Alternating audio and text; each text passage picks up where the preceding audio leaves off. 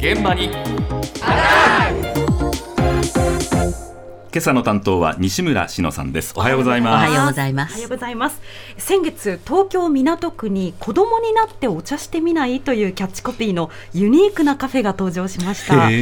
その名も子供の視点カフェという名前なんですけれどもまずはどのような狙いのカフェなのか主催している伊藤忠商事コーポレートブランドイニシアチブの菰田優香さんに伺いました子どもの視点に立って世界を見ることで子どもにとって安心安全な暮らしと社会の在り方というところを考えるきっかけをあの提供したいという思いで運営しているカフェになります。想像はできてもなかなかこう実体験を伴ってということは難しいところもあると思うので今回本当に子供だったらどのくらいの大きさなのか重さなのかみたいなところをあの大人サイズに再現することで あのより分かりやすく考えていただくきっかけを提供したいと思っております。どういうふうにあの子供にとって世界が見えているのかというところを体験していただくことで子供に対しての向き合い方が変わってくるかなというふうに思うのでそのきっかけの一助となればと考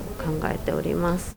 ん子供の視点を体験できるってことですか、うん、そうなんです。大人が子供の視点に立つことで、はい、子供の気持ちを味わってもらおう考えてもらおうとそういったカフェなんですね、えー、で子育て中かどうかは問わずもちろん誰でも利用することができます、うんはい。大人サイズに再現という話だったんですが、えー、具体的にじゃあどのような内容なのか再び菰田さんです赤ちゃんの頭がどのくらいの重さでどのくらい大きいのか大人のサイズに再現したというものになっております。成人男性約180センチ70キロの方だと頭の重さだけで20キロ自分の肩の上にそれだけの重さが乗っていると思うと歩くのも大変だし起き上がるのも一苦労だよねっていうようなことを体験できるようなところになっております。あとは同じく大人サイズの食卓というものものをあの2歳の朝食というコンテンツで再現してるんですけれども実際にその大きなサイズの食べ物飲み物を召し上がっていただける子どもの視点セットというものをご用意しております珍しいカフェがあるなというきっかけ、えでも良いので子どもとのコミュニケーションの取り方だったり社会の在り方について考えるきっかけになったらいいなというふうに思っております。へえ、大人に換算すると子供の頭の重さ、うん、はい20キロ。そうなんですよ、うん、成人男性70キロで例えると20キロもあるということであのそもそも赤ちゃんって4頭身って言われていまして、えー、かなり頭が重いんですね、うんうん、で大人の体重で換算すると20キロ頭があるということで、えー、大人サイズで再現した模型を展示しているんですけれども今日写真をお持ちしました、はい、あのスラーっとした体の上に ドーンと大きな頭が乗っている感じで。ものすごくこう見るとアンバランスですよね。ね。まあ、それだけこう立つのですとか歩くのも大変なんだよということなんですね。確かに安子さんあの小さい子ってね頭重いですもんね抱っこしてもね。そうなんです。でそしてカフェということでですね、えー、子供から見た食べ物ですとか飲み物がいかに大きいか実際に注文することができるんですね。えー、で私も子供の指定セットを頼んでみたんですが、はい、こちらもお写真持ってきました。うん、特大のケーキ直径およそ15センチあるんですが、はい、そのワンカットと500ミリリットルの飲み物が紙カップで出てきました。あのカフェのように紙カップで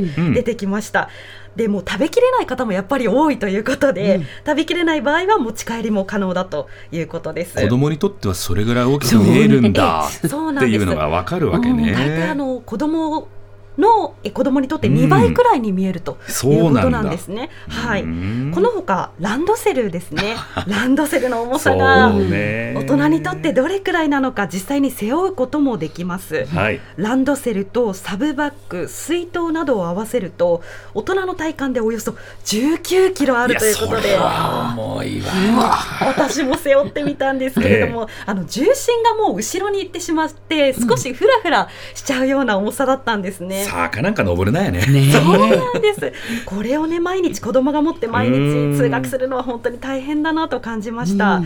店内30人ほどが靴を脱いでゆっくり過ごすことができる広さで1日およそ150人が訪れるそうです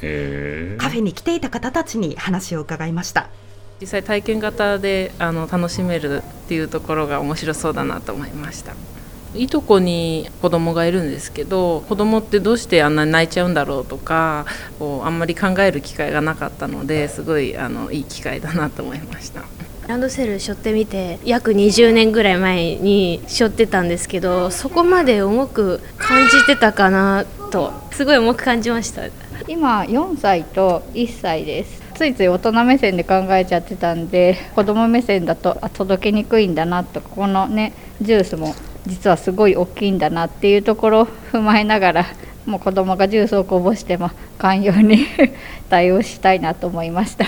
子供目線を大人が体験するっていうカフェはないので大人も勉強になるなと思います、まあ、子供のこともっと知っていこうと思いました。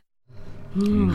で先日は教師をしているご夫婦がいらっしゃって、ええ、日々生徒と向き合う中で改めての気づきというところがたくさんあってい。いきっかけになりましたと話していたそうです。は